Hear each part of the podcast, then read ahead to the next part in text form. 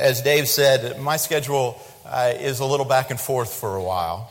I'll be up in Rock Hill, still have a couple of sermons to finish uh, there, a couple of Sundays, uh, and then I'll be down here in uh, April every Sunday. Uh, you could pray for us in that transition.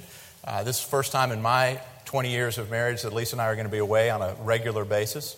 I'll be down here three or four days a week, and then back up there for a couple of days a week to see Lisa and the boys. Uh, so I'd appreciate your prayers in that transition, and also your prayers for the sale of our home. Uh, as those of you who are in real estate, you don't even have to be in real estate. It isn't a good market. Uh, so we had a friend encourage us the other day and tell us that his house has been on the market for two years and he's had two showings. Love friends like that, don't you? But see, all that does is it builds right into what we're talking about today anxiety, worry, fretting. Any of you guys worry about things? Man, I do. I, your hands get going. Maybe you're sitting there at night, your thoughts just don't shut down. Maybe you pace. Uh, maybe you have to go on long car rides out in the country. I don't know what it is, but you have to deal with your stress. You deal with your anxieties. You deal with your worries. We were living in the mountains and came home one day. We were having our basement redone. Family member had given us a very generous gift for us to be able to do that, to give a little more living space for our growing boys. We got home, and the newspaper headlines were that a young contractor in the community was now incarcerated because he had gone on a binge that weekend with uh, crystal meth and had committed murder. Well, that wouldn't be that big a deal unless it was our young contractor who we'd already paid a substantial amount of money to, and now we were out all of our money, and we had a basement that wasn't going to get completed. To top it off, I walked out into the little shed barn that we had, and the door had been kicked in, and all of my tools had been stolen. Because one of this guy's workers found out that his boss had just gotten incarcerated. He realized he wasn't going to get any money, so he figured, well, I'm working for a preacher. I know where they are on Sunday mornings. So he went to our house, kicked in the door, took a bunch of stuff. I sat there was real strong in front of Lisa and the boys, you know, good dad. And I walked into the barn and I just cried. I said, God, how, what, what are you doing? We don't have any money. And now we really don't have any money. I don't get you. How are we going to do this? How are we going to, how is, how's this going to manage? I didn't get any answers. I got a phone call, though, later that week. And it was a woman on the phone, and she says, Is this Reverend McCutcheon? I said, Yeah. She said, I read in the local paper that you'd been broken into, the police report. And I said, Yeah, that happened. She said, Well, that young man who was your contractor is my son. And I know that you're probably very angry with him, but I was wondering if you'd be willing to go down to the jail and visit him because he knows that he's ruined his life and he doesn't know what to do. And I was just wondering if maybe you'd go down and, and talk with him. Of course I will. He didn't start his weekend thinking he was going to go on a binge and murder somebody, ruin his life and the lives of others. He's got hooked. So I went down and I talked with him, and that conversation led to a couple more conversations and I was able to talk with him about the gospel of Jesus Christ. And he committed his life to the Lord. And he said, I know that my life's going to be behind these bars, but at least maybe my life will be for Christ, and one day there won't be any bars. I said, That's awesome. Well, I went to church the following Sunday. And a bunch of our friends kind of got together after church. They said, and my, one of my closest friends, big old mountain guy, had this little grin on his face. He said, I want to show you something in my truck. I'm thinking it's some dead animal. And uh, I was like, cool, all right. So walked out there. It was kind of odd because all our other friends were sort of standing on the sidewalk watching this. So I'm thinking it's a, a prank. And he opened up his truck. And there was a new chainsaw and a power saw and a table saw. Every tool that I'd lost, all my friends bought for us. I bought the Sears brand. They bought the Husqvarna brand. they got the top of the line, best stuff. And as I sat there in amazement, it was as if I heard my Father in heaven's voice saying, Bill, I've got it. I had it all along. I needed that stuff to get stolen from you so that you'd get a phone call from a desperate mother, so that you'd go share the gospel with her desperate son, so that he'd hear the good news for the first time in his life, and that he'd come into the kingdom. And I was going to get you some more tools anyway. Just trust me and quit being so anxious. And I just looked and was overwhelmed. That's what Peter is saying to us in his letter in 1 Peter chapter 5. He's saying, especially in verses 6 and 7, humble yourselves, therefore, under the mighty hand of God, so that one day he will lift you up. He says, let me give you specific. He says there, Humble yourselves, therefore, under the mighty hand of God, so that at the proper time he may exalt you casting all your anxieties on Him because He cares for you. That's a very interesting little grouping of verses there. Greek scholars will tell you that chapter 7 or verse 7 is an explanatory verse, that it explains verse 6. So basically what it's saying is this, how do you humble yourselves? How do you humble yourself under God's mighty hand? Here's how you do it. You cast your anxieties on him.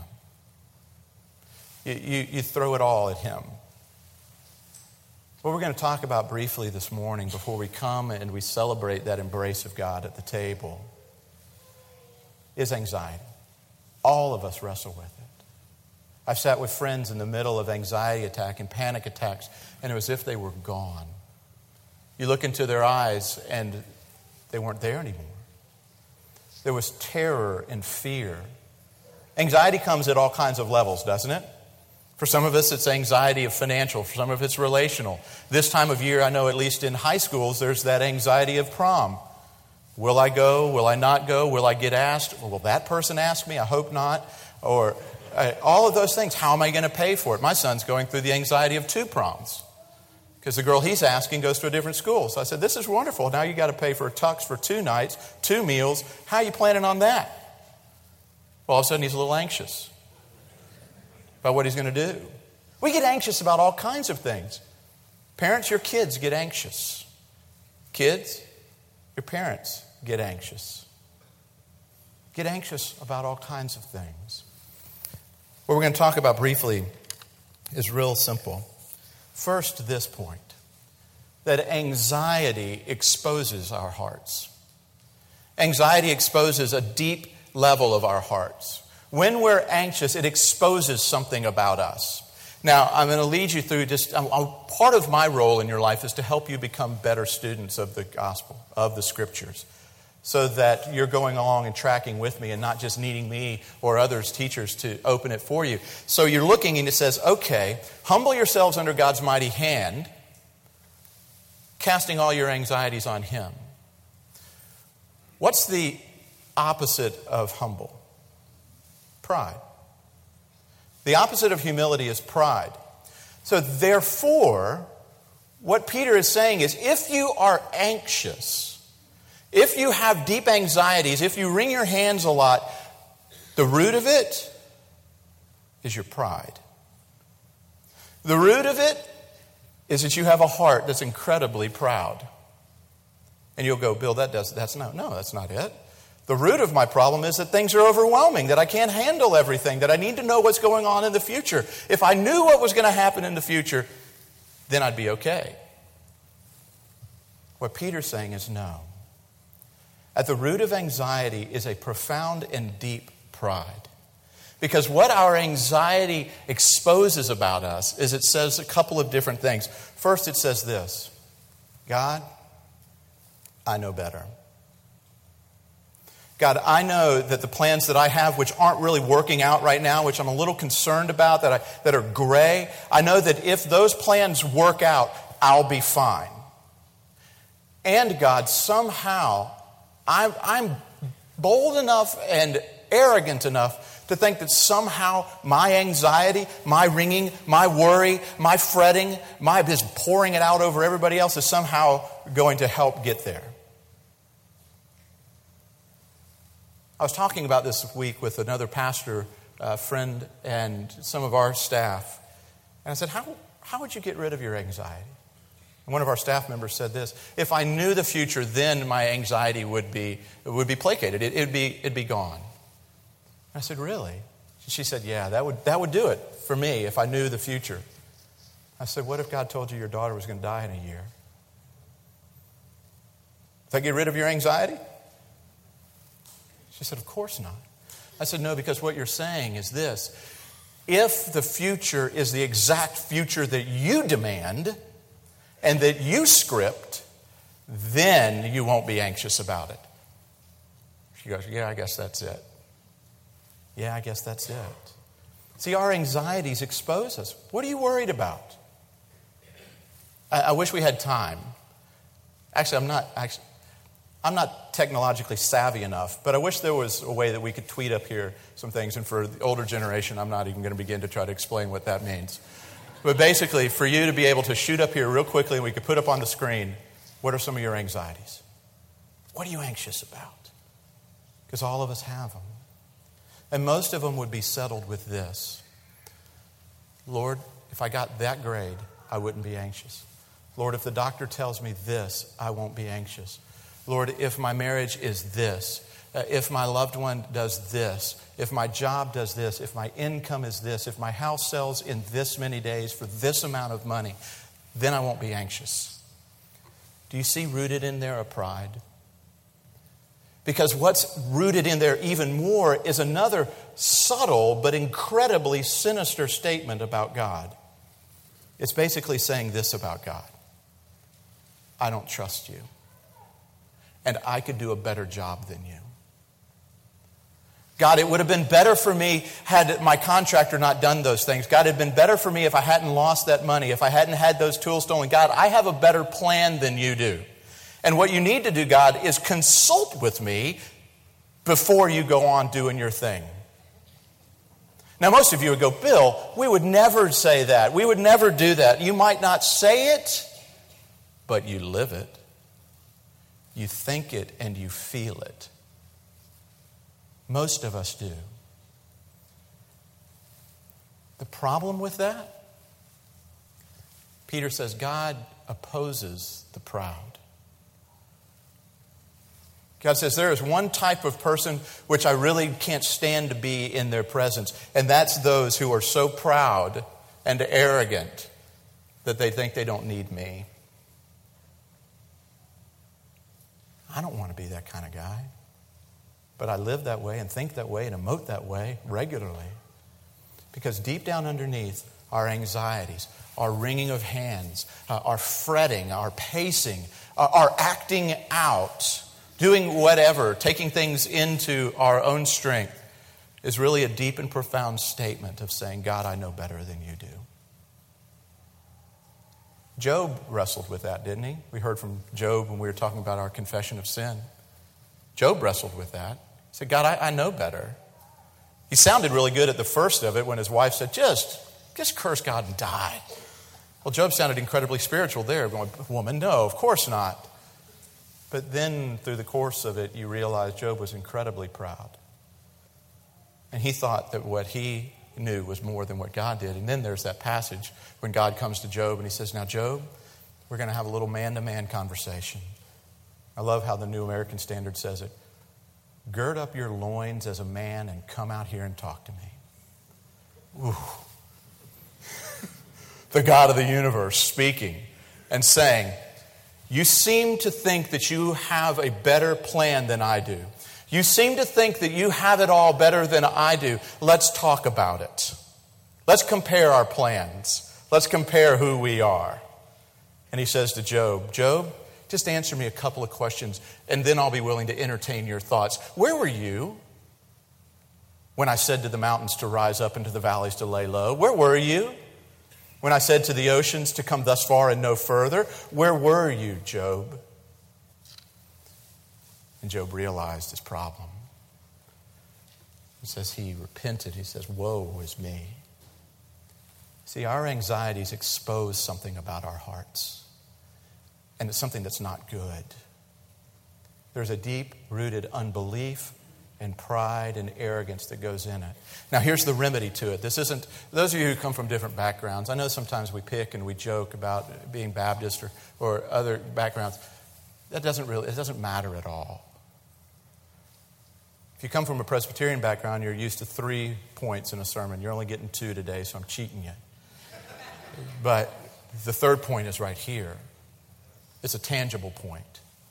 So if you all of a sudden realize, oh my goodness, I've got anxieties, and those anxieties are rooted in a deep and profound disbelief of God's goodness and a disbelief uh, about His willingness to care for me and an arrogance of my own ability to determine my future, what do I need to do? How do I humble myself? How do I do that? Well, it's sort of hidden in here. Humble yourselves, therefore, under the mighty hand of God, so that at the proper time, he may exalt you, casting all your anxieties on him. Why? Because he hates you? Because he cares for you. The only way you're going to begin to wrestle with an arrogant, unbelieving heart is to look back on the Father's heart over and over and over again. Keep turning back to it. Keep looking back, letting it constantly bathe you, constantly coming back and saying, two things in this. One, there's an issue of sovereignty. Part of a belief system within Scripture says that God is in control of all things. R.C. Sproul, the theologian, said this if there's one mo- renegade molecule in the entire universe, then God isn't God. Because that renegade molecule can determine its own future. It can then stand up against God. So God is sovereign in control of all things. Now, for some of you, that doesn't give you peace but it should give you immense peace. What are your other options? Chance? Fate? Destiny? I gave you a quote by Stonewall Jackson. Some of you from other parts of the country, he was a Southern general in a war. My mother was from New York City. She went to private school in Virginia back in the 1930s. And she was one of two from above the Mason Dixon line. And the teacher came to her and this other young woman and said to him, Now, ladies, if you plan on passing this history class, you'll keep your mouths shut while we speak of our most recent unpleasantness. this was 1930 something. And the war between the states was our most recent unpleasantness. Well, Stonewall Jackson was a general. And I'm not worried about his affiliation with any side other than the side of Christ. And Stonewall Jackson was a profound man of faith. He was questioned by a captain about bravery. Said, How is it that you're so brave? How is it that they call you Stonewall? How is it that you could lose use of one of your arms and yet you still have no fear in battle? And look at his response Captain, my religious beliefs teach me to feel as safe in battle as in bed. God has fixed the time of my death. I do not concern myself about that, but to always be ready, no matter when it may overtake me. That's the way all men should live, and then all would be equally brave. You realize what he's saying? I believe in the absolute sovereign hand of God. And I am as safe on my horse in battle as I am in bed because the scripture says God has numbered my days, and I can't do anything to add one span to it. You could stay in South Carolina in Charleston, or you can go to India. It doesn't matter. One is not more risky than the other if you believe in the sovereign hand of God. And there's no anxiety in either of them if you believe in the sovereign hand of God. That He says, I've got every bit of your life held together. John Piper's mother was killed when a truck in front of them was carrying lumber and a piece of lumber came off of the truck and went through the windshield and killed her instantly. And someone came to Piper and tried to console him by saying that wasn't God's will. Piper fell on the doctrine of sovereignty and said, If my God isn't in charge of a 4 by 4 on the back of a pickup truck, then he's not worthy of being my God. God has to be in charge of those things, or else you're left to what? Well, that presses you a little bit further. Okay, Bill, I've got the sovereignty thing. God's in control. But I know that God has the ability to do it. But now your question really becomes a question of belief of will he do it for you? Does he have your best in mind? Think about this passage in Isaiah 49 15. It says, Can a nursing mother forget the child at her breast? The answer would be no. Even though you see instances of it, the general answer to that is no. And God says, even if she did, I will never forget you. Basically, God is saying this not only do I have the sovereign ability to take care of you, I have the deep fatherly love that wants to take care of you. I have your best in mind. Your future is in my hands, and you're my child. And whatever you face in the future, I promise you, it's best for you. Be it prosperity or impoverished, be it health or infirmity, be it long life or death, be it suffering, whatever it is, you can trust that it comes from the hand of a father who says, I love you. And this is best for two things for your good and for my glory. So the question really becomes this Do you trust Him? Do you trust Him? Are you willing to lay aside your pride and your plans and your schedule and your timelines and your outlook and your day timer uh, and your date book and all of that stuff? Are you willing to set those aside? and say, God, whatever comes, comes. And I trust you in the middle of it. Why be worried about tomorrow? Each day has enough concerns of its own. My mom used to comfort me as a child and say, Billy, why are you worried about tomorrow? Don't you know that God's already in tomorrow? What a great comfort. God's already there. Isaiah says he's planned the steps for you to walk in beforehand. You can trust him and know that he's there. And preach the gospel to yourself. Dr. Martyn Lloyd-Jones said this We need to listen less to our hearts and preach more to them. Listen less to your anxieties, listen less to your heart and emotions, and preach more to them. What do you need to preach to it? Preach this table. As we come to it, I want to encourage you on a couple of things. This table is a table that says, Jesus Christ died for you. Now, some of you, again, come from backgrounds that say, Well, I believe that Jesus Christ died, but he died for any who would choose him. Folks, that doesn't give me any security at all. Because I read in the scriptures that says, My heart would never choose him. What we believe that the scripture teaches is that Jesus Christ died for you. Not to make it possible for you, but to make it real for you. To take it and apply it to your heart. And so, if God loved you so much that He was going to crucify His own Son for you, how much more do you think He's going to care for you each day? So, when you start to get anxious, turn back to the cross. When you start to fret and worry, turn back to the cross. And let that cross overwhelm you to say, You loved me this much. I can therefore trust you today. And I can trust you tomorrow. And I can trust you into eternity. For I will see my Redeemer, for he lives. And one day we'll see him face to face. Let's pray.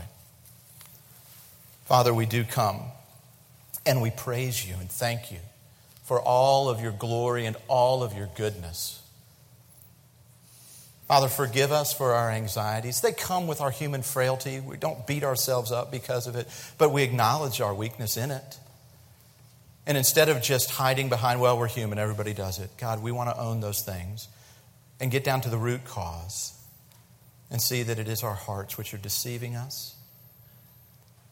Father, would we see the beauty of the gospel, see the beauty of a cross, and know that you're in control of all things? And not only do you have the desire, And not only do you have the ability, but you have the desire to love us. And so we come and we break bread together today and we serve you and celebrate you as you serve and celebrate us. We praise you in Christ's name. Amen. Let's stand and sing this great hymn. Let us break bread together.